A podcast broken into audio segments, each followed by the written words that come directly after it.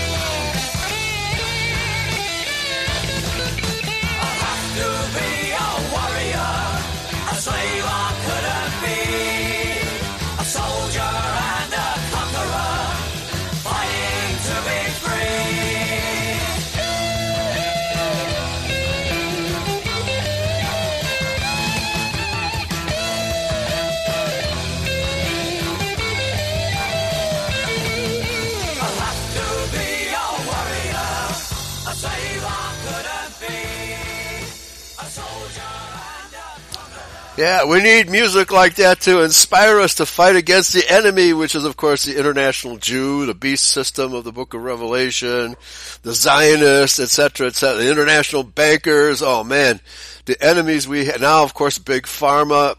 Everything in the world is stacked against us, is it not? Pastor David Martins of South Africa. Good evening, Pastor Eli, and uh, also good evening to our listeners across the globe. Yes, Pastor, um, our enemies are in fact are the ones that have been the enemies of the house of Jacob all the way back to uh, Rebecca's womb. Right? right? yeah. Yes. Yeah. Well, even before that, the descendants of Cain. right. Exactly. Yeah. Exactly. Yeah, so today we want to continue with the story of Siener van Rensburg and uh, I have a link to share with you. This is the online link. Uh, I think it was shared in the chat room last week. But uh, my Skype is not behaving properly. I can't get you on full screen on Skype. Oh yeah, because it, has been changed. Okay, one of the numerous changes that Microsoft and of course Bill Gates own, owns Microsoft has made to make our lives difficult, all these incredible updates that seem to happen weekly now, where it always disrupts our sound setting. You've had the same problem that I've had in uh, getting the sound uh, settings to be consistent. All right, and uh, but fortunately, we are broadcasting today uh, with without a problem. I, let me just check into the chat room here and uh, see how people are doing today. I want to share you this Israel. Uh, I put it in the chat room already. Uh, Israelect.com reference Willie Martin seer. Okay, so this is a live link that people can get this uh, uh, article from. And so I don't know if you have the same link, so I will share it with you momentarily. And uh, but I, I understand uh, from our pre-show discussion that there's something going on in South Africa uh, with regard to the so-called mandates and the lockdowns. Uh, even even while the rest of the world now is dispensing with those, Britain, Denmark, uh, Saskatchewan, uh, Alberta, and many other places, even most cities in America now, are lifting the lockdowns. But uh, apparently, it's coming to you late. What's your situation there? Pastor, well, um, it's a double agenda. Um, as you know, ever since 1994, with the uh, um, uh, uh, well, with the handover of the um, yeah uh, Mandela Mandela rule, yeah, Mandela, yes. Uh, that, of course, was an experiment by the Freemasons of the Cape Dutch Afrikaner Edomites. And of course, their plan backfired. We've spoken about this. Oh yeah. And they are they are now attempting to take control. And in the background, we're sitting with the elitists of the ANC, wishing to to to to re- retain control. And then, of course, the Afrikanerdom wishing to grab back the uh, the power Okay. And so, so, this feud is continuing in South Africa in parallel with the uh, Bill Gates uh, fiasco called uh, COVID-19, the Yes. pandemic. hmm And, Hello? and Oh, okay, yeah. regard, I heard a, I hear heard a, I heard a beep and you, you temporarily Yes. left, but you're back. I, okay. I had an incoming call, Pastor, and ah, uh, okay. my my sound. I don't know if if uh, uh, yes, It's a little Uh, scratchy, that- but it's it's good. It's very understandable. Yeah. So please Okay. continue. Yeah. Now, what we have is um, uh, uh, the situation where the pandemic is being blamed for the power struggle between the Cape Dutch Afrikaner Edomites and the, uh, of course, the black elitists from the ANC. And in this particular um, struggle, the elitists, these black elitists, are now using the pandemic as an excuse to further alienate whites in general, but, but the Boers in particular in South Africa. Okay. And how so? Are they blaming whites for the pandemic? I mean, how how so? You there? Yes. Yeah. Yes. Well, Pastor, um, and, and not so much as uh, um, that they are blaming, but they are using the pandemic. Um, I'll, I'll send you an, a video where um, the the ANC president, for example, he uh, in a meeting with his inner circle, he said, or he states clearly that he did say uh, at the beginning of, of uh, 20, uh, 2020, he did say that the lockdown will be lifted in April. Okay. But then he states, then he states, but he never said which April. right. he didn't lie. So- he, he just prevaricated. Right. So it is a clear indication that the pandemic is being exploited for the case of so-called black economic empowerment, even though that black economic empowerment means only a few elitist blacks get empowered Right. and they are retaining the power that they have been handed uh, in 1994 by the Freemason Cape Dutch Afrikaners. Now, the thing that must also be said is that one of the what is called the Stellenbosch Mafia Oh, that boy. are uh, that Okay. would be the the um, upper crust of the Afrikanerdom Uh-huh. that have been in basically in control all the time or uh, all the while. Um, the one of these elitists we've spoken about him, uh, Johan Rupert. His son is also married to a Rothschild. Oh Uh, sorry, his, daugh- his daughter is married to a Rothschild, and they're marketing a um, uh, um, Rupert and Rothschild brand um, wine. okay. I was going to say champagne, but uh, it's close. Yeah, and and then uh, what also needs to be said uh, in one particular uh, um, uh, newspaper clip. Uh, it is clearly indicated that Anton Rupert or Jan Rupert actually stated that if Cyril Ramaphosa continues to uh, abandon instructions, that he would fire Ramaphosa. So it is a clear indication that Ramaphosa is merely a puppet sure. as a front for the Afrikaner mafia. Amen. Amen. Yeah, so uh, this is our sta- uh, understanding in identity that the Rothschilds control the strings of every leader on the planet. Very, very few are not under their control. And those who aren't or weren't have been assassinated, including at least three leaders of black countries, starting with Haiti and a couple in Africa, who refused to go along with the global mandates, have been assassinated. Exactly, Pastor. Okay. Yeah. So, but uh, let me just quickly bring up here, because I had an email from uh, uh, Lucas in South Africa who uh, states that the you know there is uh, the Boer people have to humble themselves before God and honor the vow and plead forgiveness. We urge every fellowship to join the Boer people as a whole from Majubadag, which is, uh, maybe you can explain what that word means. February 27 to April 6, Founding Day. This is uh, the yes. second the second great celebration of the Boer people, aside from Blood River Day. Uh, could you explain what that is for everybody?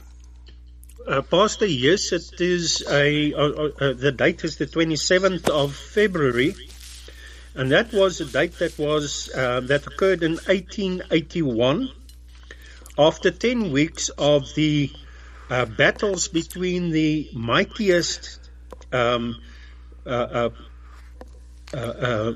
well, British forces, yeah, the British, yeah, the mightiest mightiest empire on the planet, the British Empire that had um, that had acted as mercenaries for the Cape Dutch Afrikaners because the Cape mm. Dutch Afrikaners actually uh, enticed uh, the uh, again because as we stated before, every war that the, the Boers met with were wars that were enticed by the Cape Dutch Afrikaner Edomites. I agree. I understand. And, yes.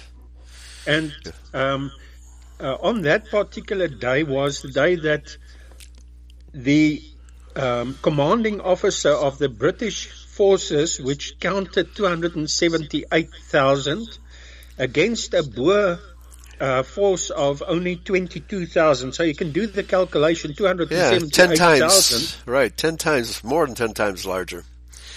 Well, it, it is approximately, I think it came to close to 12 to 1. Okay, right. Now, this particular war followed a conspiracy between the Cape Dutch Afrikaners, consisting of the Dutch Reformed Church, the Afrikaner Bond, and the Jews and the Freemasonry. Okay.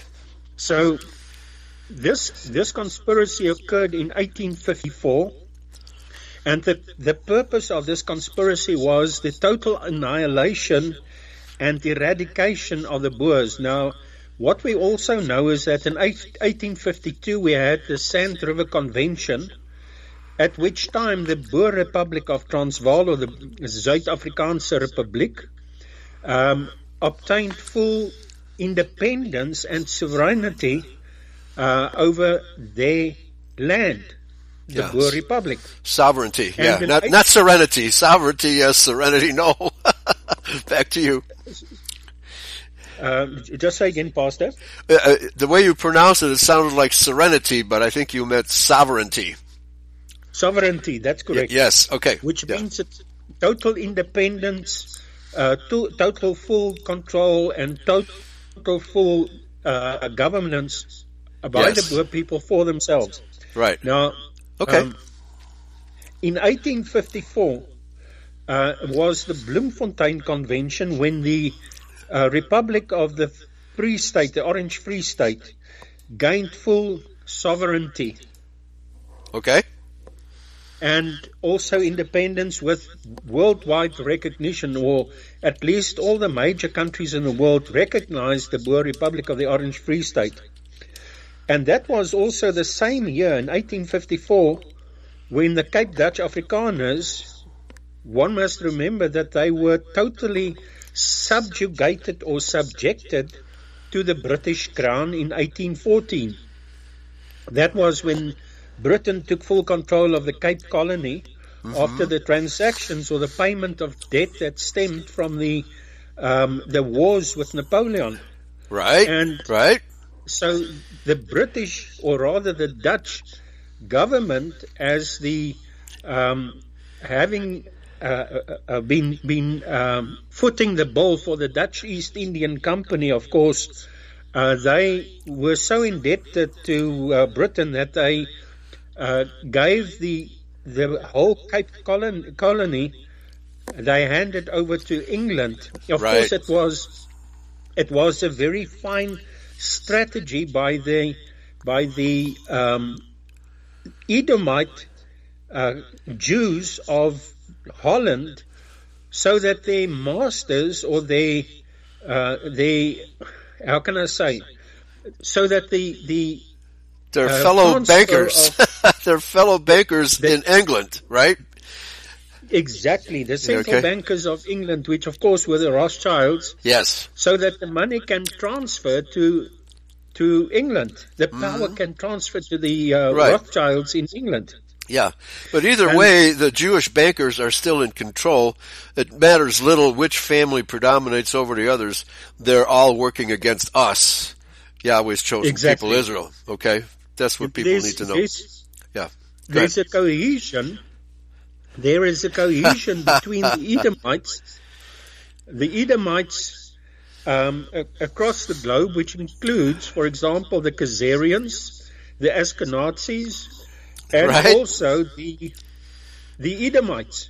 Yeah. Um, Yeah. By the way, I mean, yeah, because yeah, 1814, 1815, that's around the time when uh, Isaac predicted to Esau that one day the Edomites would have dominion over Jacob. And that- Exactly. that's exactly coincides with that prophecy. Back to you. Yes, absolutely, Pastor. And then, of course, 1854, when the Boers obtained total sovereignty, sovereignty over their second republic, this totally uh, pulled at the jealousy strings of these Edomite Cape Dutch Amen. Afrikaners. Amen. Yeah. And the Rothschilds. right? Be- be- because they they wanted what the Boers have in exactly the same way as the Jews have wanted What we have, stolen every- what we have, everything we have has been stolen Exactly. from us. Yeah, but our people don't realize it. Because they, they think the Jews are Israel. and that, that bandit state in the Middle East represents Israel. No, it doesn't. Alright, No, sorry. it doesn't. Yeah, yeah, yeah. But here, the reason I bring this up is because next, February 27th is next Sunday. Okay? Exactly. We're just one week away, so maybe we can uh, devote next Sunday's show to uh, Majubadag, as it's called here. Uh, is, am I pronouncing that right? Pastor, it's called Mayuba Dag. Mayubadag. Majuba Day. Okay. Unfortunately, due to the Edomites hijacking the Boers' um, identity, also the Boers' uh, uh, inheritances, the Boers' um, covenants, the Boers' um, uh, places of, of um, remembrance, hmm and Heritage even- sites, yes. Boer heritage sites, which have been hijacked by the Cape Dutch Afrikaners. and even the Boers' um, uh, prophets have been hijacked by the Cape Dutch Afrikaners. Is that profits in the sense of money or in the sense of glorious prophets of Yahweh, right? Like Siener van Rensburg. Like Siener van Rensburg, Yes. because um, everything is now called, everything of the Boers' heritage is now called that of the Afrikaners, Right. Yeah. which of course is a, a great uh, part of the delusion right. which we are facing today. Well, I think uh, part of the yeah, part of the problem for the international Jew is they understood that the Boer people recognized their Israelite heritage, so they could not allow any group of true Israelites to be recognized by the world as Israelites. Okay, that would detract from their masquerade as Israel. And uh, that would Exactly. be the number one reason why the Rothschilds and other Jews would be attacking the Boer people. Exactly, Pastor. Mhm.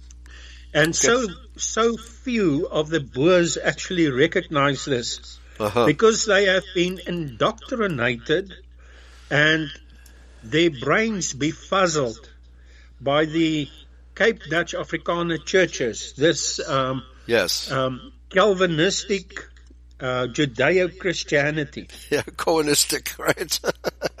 Cohenistic. Cal- Calvin Cohen.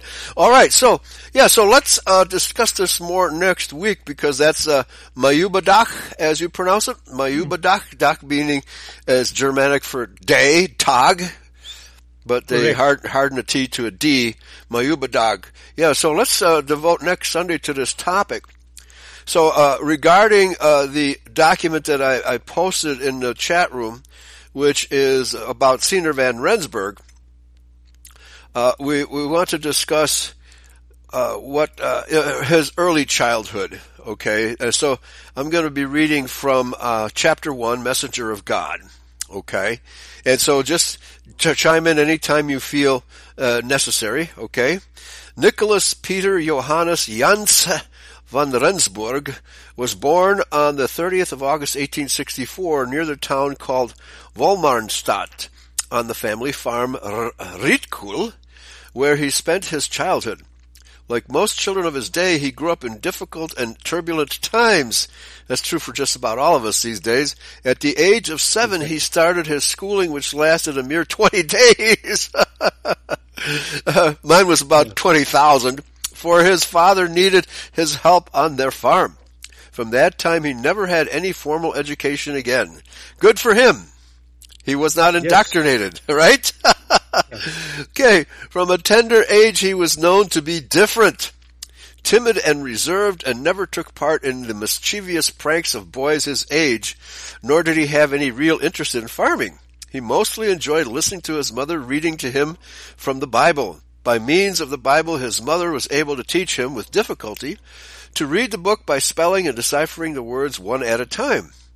From that time until his death, the Bible was the only book he had ever read, and he had no interest whatever to read anything else, for he believed other books or newspapers were worldly things, and did, in other words, Jew propaganda, and did not spiritually yeah. enhance a person. This made, boy, this, he was very intelligent at a young age. This made his knowledge and visions of world affairs all the more astonishing, for by only reading the Bible over a period of 55 years, he accurately forecast what would happen worldwide in the future. Okay, so we'll be getting into those prophecies, probably not today, but maybe after the uh, Maya um, uh, Tag next week, and we'll pick up with uh, Siener Van Rensburg. Excuse me for one second. I had to cough.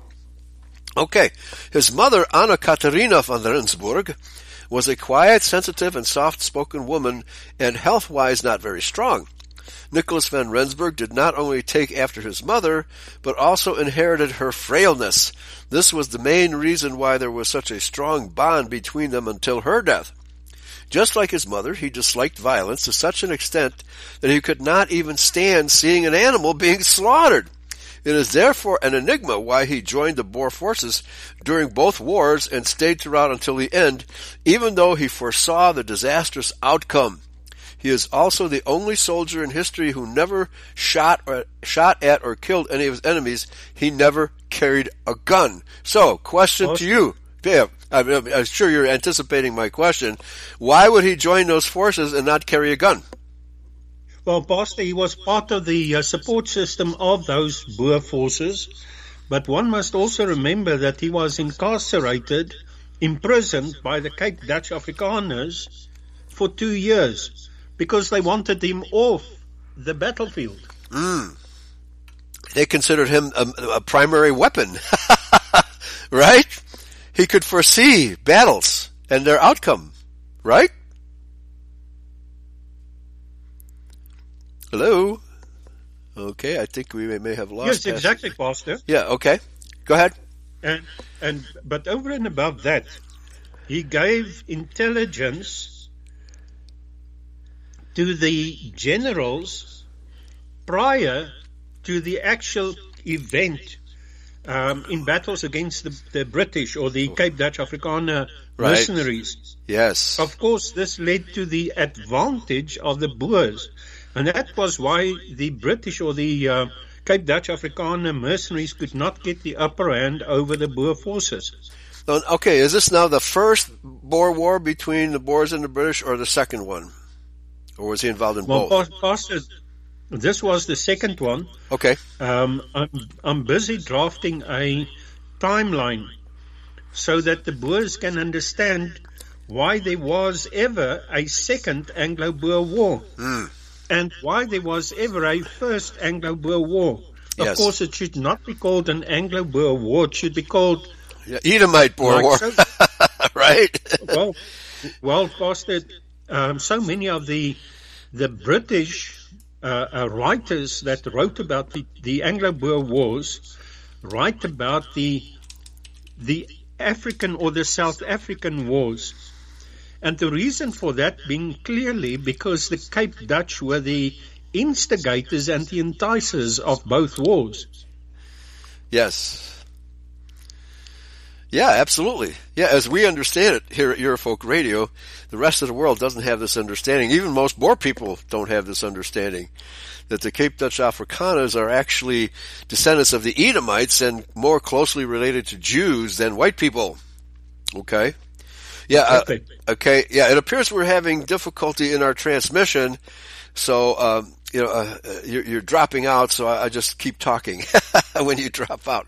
So yeah, please go on because this is very interesting that, uh, van Rensburg was actually a major weapon for the Boers as a prophet. He was a secret weapon, Pastor. There you go. so that's why they imprisoned him for two years. Amazing. Yeah, yeah, and, exactly. Okay. They, they they wanted him off the battlefield because there were some generals that didn't want to go to the battle without first consulting Siener von Rensburg. Oh, like Moses and Aaron. exactly. there you go. All right, very interesting. Okay, so let's continue. Just like he disliked violence so much that he became a uh, what do you call it, a spy or a, a prophet for the Boer army. Wonderful, wonderful. Many who did not understand his gift of prophecy shrugged their shoulders and quoted Shakespeare, quote, There are more things in heaven and on earth than there are dreamed of in your philosophy, Horatio. When he was still a toddler, his mother noticed that her son could see things, but he was then still too young to grasp and understand what was happening to him. His mother believed that if, if this gift was from God, her son would understand at a later stage. Even though she had always wondered how great this gift was that her son received and asked him many times what he was seeing that made him so unhappy. He only stood staring at her with his deep penetrating blue eyes and could never utter a word. The look in his eyes was such that she wanted to make him take, take him to her and hug him. Many people have said that his eyes put fear into them and did not want to look into them. Others again said that they have never seen such sad eyes. It was as though he looked at you from an infinite depth through you, as if he saw something far away which brought the sadness to his eyes. Your comment. Yes. Yeah, for sure. Yes, absolutely, Pastor. In, in fact, I have um, various writings or various interpretations of writings or the um, uh, interpretations. Of course, most of the com- these interpretations of his visions and his prophecies mm-hmm. have been uh, interpreted by Cape Dutch Afrikaners, and of mm-hmm. course, they are exploiting right. Van Rensburg's prophecies as uh, prophecies to the Afrikaners as the uh, chosen ones. Pastor, right. just absolutely ridiculous the way in which these Afrikaners are, um, are taking control and taking hold of Siener van Rensburg's prophecies. Right.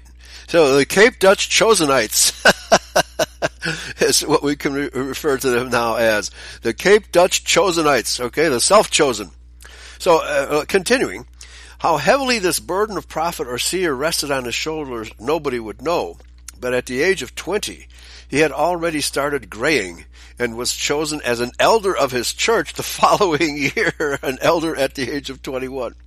At 30, neighboring farmers older than him called him Um Niklaus, Um meaning uncle in English, and is widely used among Afrikaners as a sign of respect for somebody older than oneself, even though not one's immediate family. A female was likewise addressed as Tante, or tant meaning aunt, while peers usually address each other as neef or nig, N-I-G, that's a strange one, meaning cousin. Well, Pastor. Yeah. Pastor, um, just to get your pronunciation right on this. Okay. Uh, we're addressing one another as neef. Neef, okay. Neef, oh, neef. It sounds a little more and like nephew. Also, right. Exactly. And then also as nig. Mm-hmm. Now, nig is ah, um, near, near the, the, auf Deutsch, nach, a uh, uh, close relative.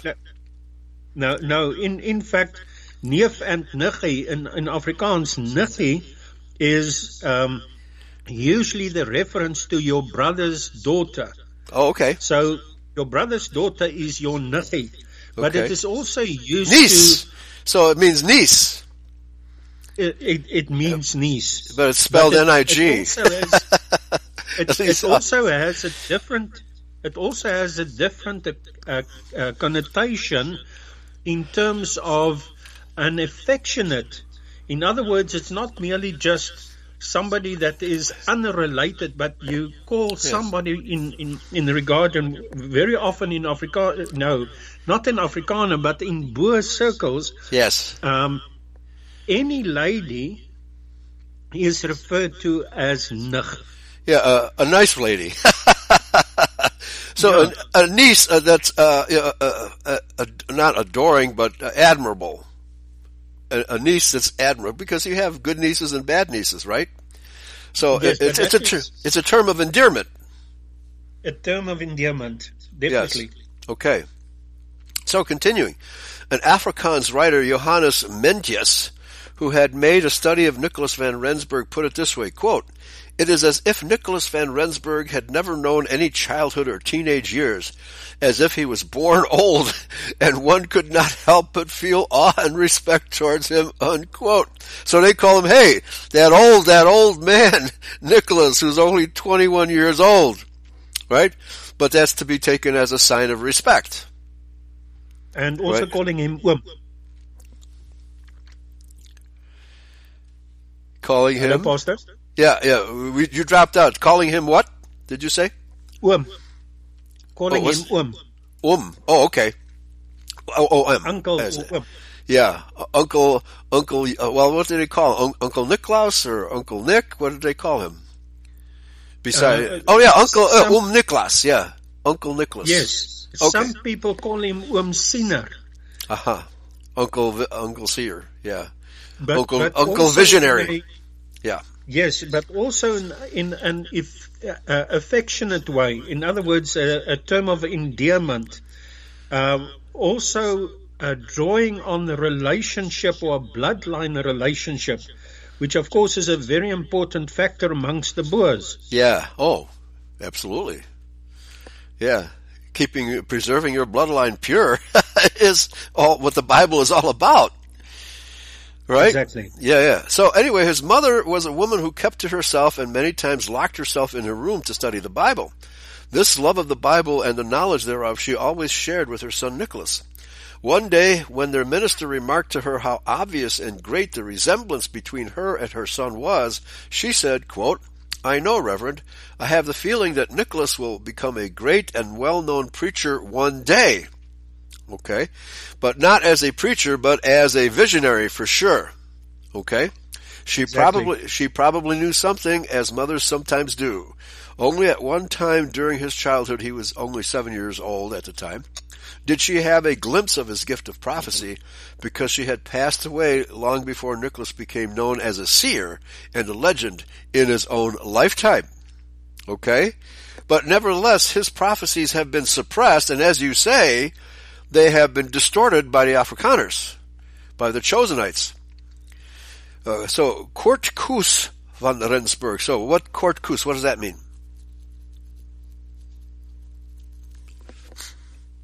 Okay, we, we've lost Pastor Martins again. Nicholas, Pastor, I'm yeah, yeah, Nicholas's father, known as Willem, or Kurt, short Koos, Koos being an abbreviation of Jacobus or Jacob. So, uh, Yes. so give us uh, the uh, the meaning of the Kort Koos or Koos. Okay, Our- that means short. In other words, he was um, not a. In stature, he was not um, the same as the average Boer would be. Okay, In other words, he was, was shorter than average. okay, and Koos. Kort, Koos Kort means is um. Uh, it's actually pronounced as Koos. Now, Koos is um, a, sh- a shortened form or a endearment form of Jacobus or okay Kobus, or Jacob. uh, which of course comes from Jacob. Yes, right. Yeah, so we have uh, uh, in uh, in Germanic languages we have all these nicknames for each other Yes. that would be very much unfamiliar to English speakers or speakers of every other language. Okay? Yeah. For example, uh, Joseph, uh, a nickname for Joseph is Seppi, which you would not expect. Okay? In English you would say Joe or what's uh what's other I can't think of any of the nicknames for the name Joe. But Seppi, they take the second syllable, Seth, and pronounce it Seppi, and that becomes a nickname. Okay? Seppi, that's right. Yeah, Elizabeth is a much better example because you get Liz, you get Beth, you get Becky, you know, many, many nicknames out of Elizabeth. Liza. Yeah, right. There you go. right, and uh, but uh, he, Willem, or, or the, the short guy, was a very rugged man and had no time for cowardice. As a teenager, he was part of the Great Trek and had to face many hardships and dangers. And when he arrived in the Transvaal, he settled on a farm which he called Reitkool, or Reedpool. It therefore beca- came as a shock to him when he discovered that his youngest son, Nicholas, was not to follow in his footsteps. He wanted tough and rugged sons who could, like him, take on the struggle of life with no sympathy towards or from anyone. Okay? Yeah, pioneer. I just, I just wanted to say about that um, the farm which was called Rietkuil, Okay? and Riet, Riet is uh, the Afrikaans word for reed, and kuil is actually um, like a pool in a river. So, of course, the farm's name was um, Reed Pool, Okay? and if there's a kuil, it is normally associated with the fact that there's a, a water on the farm. Okay. Very good. So a pond, a pond on the farm, it, they can be of pretty large size. Uh, like a, Yes. not just a drinking pond for for cattle, but even a swimming hole. Okay, Or, or even a swamp. very good, very good. He never showed sympathy, and the workers, blacks on his farm, ex- uh, experienced this. He therefore made Nicholas a shepherd, for he believed that that was all he could do. Nicholas therefore left home every morning to herd sheep. He carried his food and Bible with him, and while looking after the sheep, he struggled with the reading of the Bible, and as a result, he eventually read through it many times and could remember lengthy passages. The Van Rensburg family was very poor, and to subsidize his meager income, Kurt Koos had to leave the farm many times with his wagon loaded with farm products and tools he had made to barter for food. During these times, his wife and four children were alone on the farm, and Annie, his wife, being of timid nature, experienced these times as a nightmare, for there were many raider gangs roving around the countryside robbing and plundering, just like pioneers in America, right? Had to deal with Indian raids. I mean, the parallel development of South Africa, the Boer people of South Africa, and the American pioneers is just incredible. I mean, Absolutely. it's, it's the same script. Absolutely the same script, but in different parts of the world. Was, Yeah. and of course, the reason being uh, coming from the same or emanating from the same um, uh, Bloodline. ancestry, That's right. the blood, same bloodline, and also facing the same enemies, Yeah. the the Edomites. Yeah. The mercenaries hired by the Jews. Yes. So, dream vision. Let's start getting into his prophecies. It was during one of these times when Kurt Koos was absent on a trip that Nicholas had one of his visions. A very loyal black worker, Moose, M-O-O-S, Moose, uh, you, Moose, you, you pronounce, you double S instead of Moo, it's Moose, it's two, two syllables. Working for the Van Rensburg family, knocked on the kitchen door one evening. The children were already asleep. This black warned Nicholas' and mother he had heard that one of the gangs who roamed the countryside was going to attack the family farm that evening and murder them all. Okay? Now again, the, the, the blacks that worked for the Van Rensburg family were not slaves. They were hirelings. Right? Because the Boer Yes, people exactly, did not practice slavery. Your comment. Yes, Pastor. In fact, the, the Boers did practice slavery when they were still in the Cape, uh, because of the fact that the the uh, Edomites uh, from the Dutch East Indian Company uh, were producing uh, um, m- m- much larger uh, consignments of, um, for example, of grain Goods. Yeah. Okay. and and because of the fact that um, they were uh, um, uh, the Boers were, of course, marginalized. Yeah, and falling behind Boers- economically, I, I take it from what you're saying. Yes, And so in order And to they- keep up, they had to hire or take slaves. exactly. But they were well Uh, treated. But, but but also when in 18, uh, I think it was in 1834, when Britain had um, uh, actually uh, given the the command or the instruction or the um uh, the law that all slaves had to be emancipated or released. right? Um, many of many of the slaves that worked for the Boers refused to be released. They wanted to be part of the.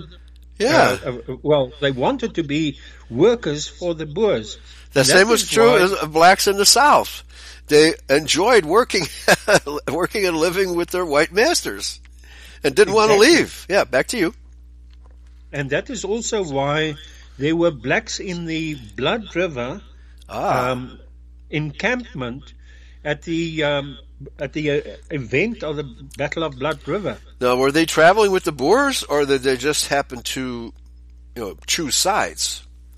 No, they travelled with the Boers, Pastor. They were, Okay. for example, um, what what is called in Afrikaans touleiers. In other words, they were the ones that would lead the oxen by means of the the um, the, the, the rope Oh, rope. Okay, yeah.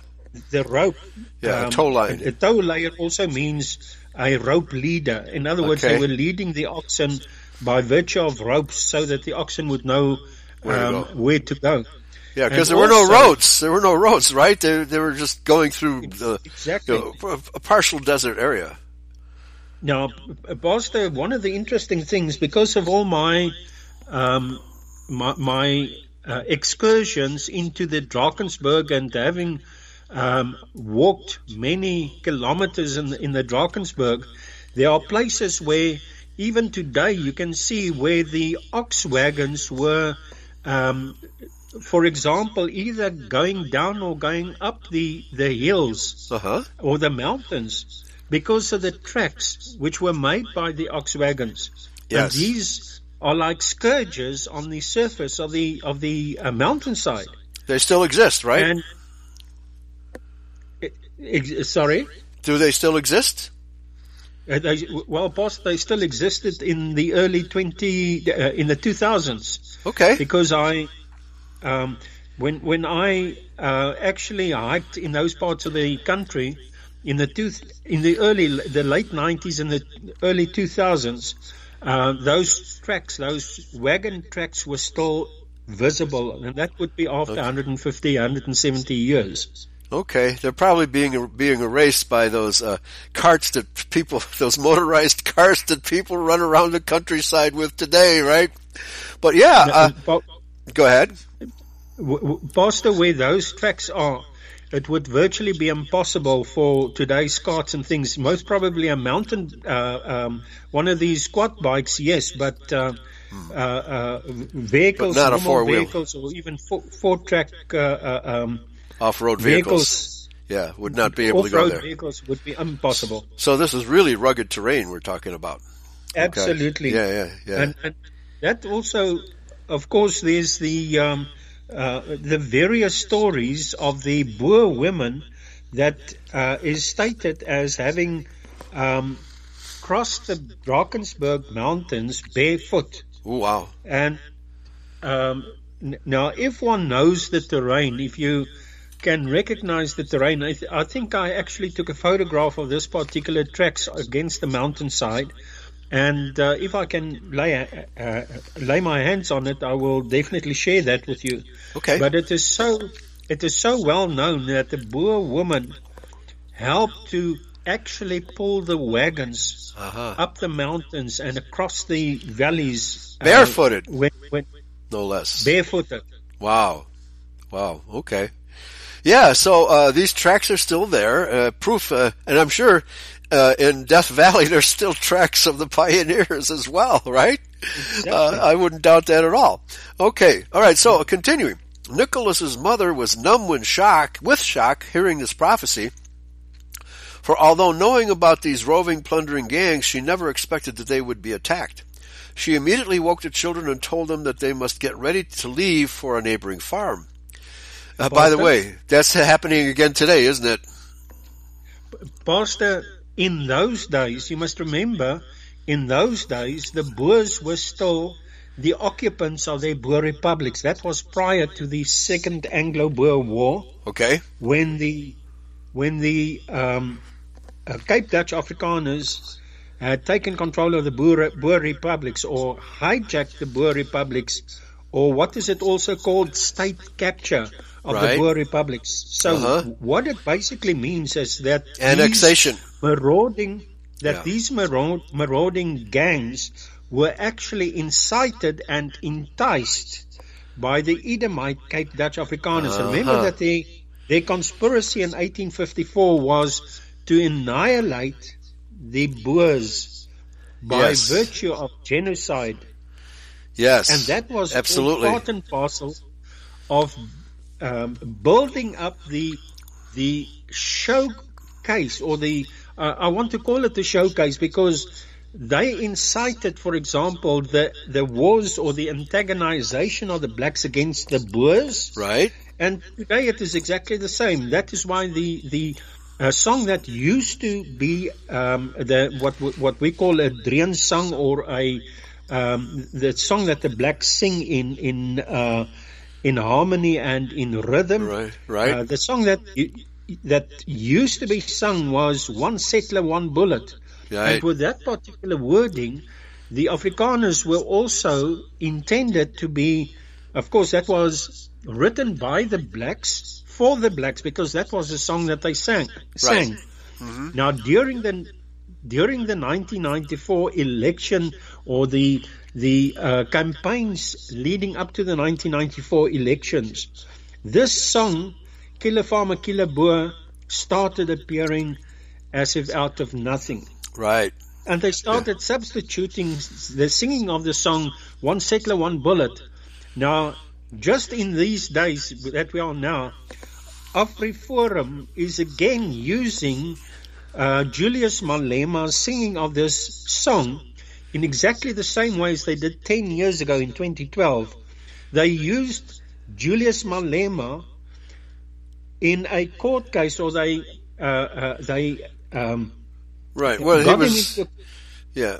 He, he, he was to be prosecuted for uh, enticing, uh, inciting violence against whites, but they let him off. violence, Yeah. violence against the Boers in particular, because the, the song goes, um, "Kill a farmer, kill the Boer."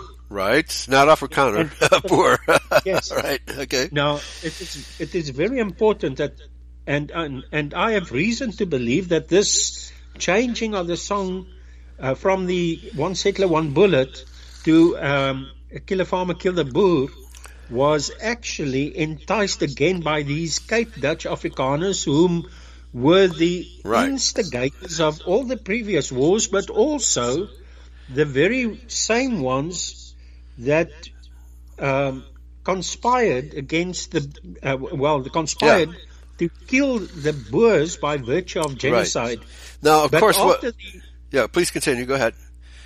but after the the um, the court case in 2012, it became evident, and I have the evidence thereof, that they actually brought Julius Malema to the court so that they could so that they could use uh, Julius Malema and give him a free or get out of jail free. In other- in in, in any Yeah. case, they gave him the the court authority and the court's permission to sing the song Right. enticing killing of Boers. uh, yeah. of Which Boer, of- which they wouldn't do if they were in fact Boers. Right. exactly. Now, okay. Makes perfect sense. we are now, Yep. In this time that we are now, again AfriForum is getting people to again pay for a court case because Julius Malema is singing this song which the Cape Dutch Afrikaners have had the court to actually authorize the singing of the song as a Right. what they call now as a freedom song. Right. Freedom from the Boer people via genocide is what it all means. Yes. Yeah. So- but of course, COVID is just the, the latest example of the international Jews attempt to exterminate our people. Okay? Exactly. So if you don't have this view of history, then you cannot possibly know what's going on in the world today. Okay? Exactly, Pastor, so, but more than that, if you don't have this particular angle of the history as the true history, you cannot interpret the, the, the prophecies in the scripture. That's correct. Absolutely. Absolutely. Okay, well let's continue. Because, yeah, we have about uh, nine minutes left. Uh, because, yes. uh, because, uh, his mother, when, uh, she was waking up the kids and telling him we have to go to a neighbor, and, uh, yes. but Nicholas, when his mother woke him, sat still for a moment staring. He then said to her, quote, It will not be necessary for us to leave, mother, for God appeared to me in a dream, saying that we must stay home, for he will protect us as long as father is away. We must stay, unquote. The seven-year-old Nicholas was calm and spoke with confidence, a confidence which his mother had never heard before. She wanted them to leave immediately, but Nicholas told her, no, you and Peter and the girls can go. I am staying home. His mother's impression was that God wanted her to protect her home and children unto death. She then decided that this was what she would do.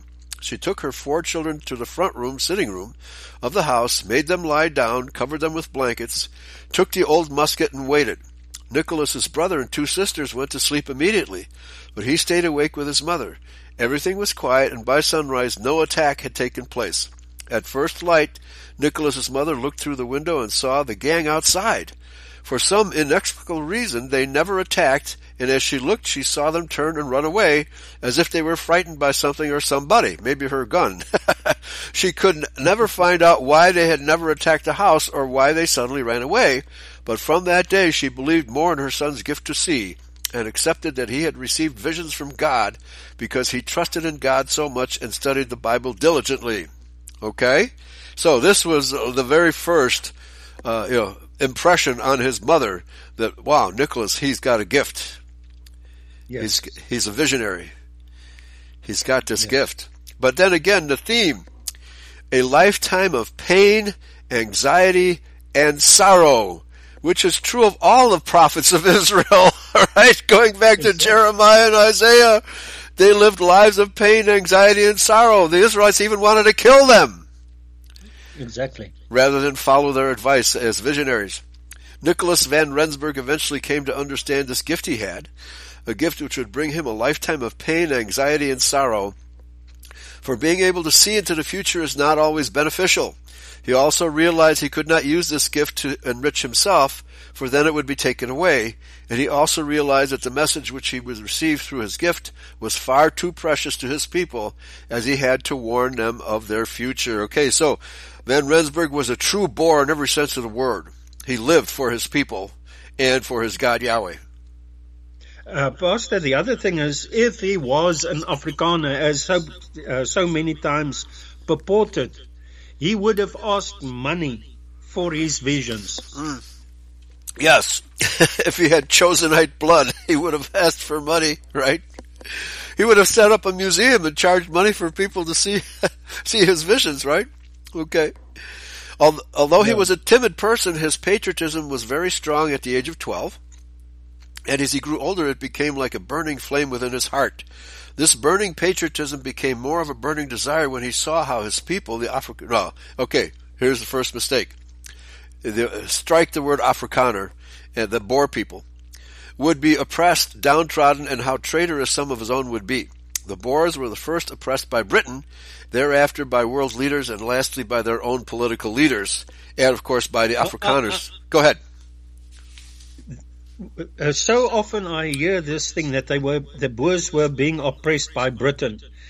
Britain's Britain's descendants of the house of Jacob were hired in by the Edomite Cape Dutch Afrikaners, commanded by the Edomite commanders of Britain to fight against the, the Boers. And that right. is why so many British soldiers actually walked across and became supportive of the Boers in, uh, um, this, uh, this, uh, in, they switched sides. They switched sides. They switched sides. Pastor, I, I think there were there were literally hundreds of these British soldiers that came to fight an enemy that was in fact of their own kind. Yes. Of their own race. Blood brothers. And Absolutely. They, and they realized it.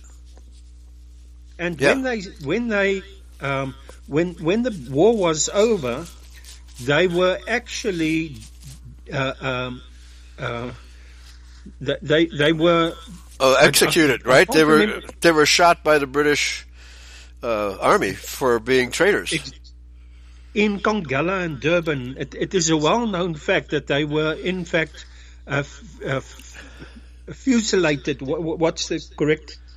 F- f- Fusilier. Okay, I'm not sure what you mean, but uh, they were uh, They- they- they were executed.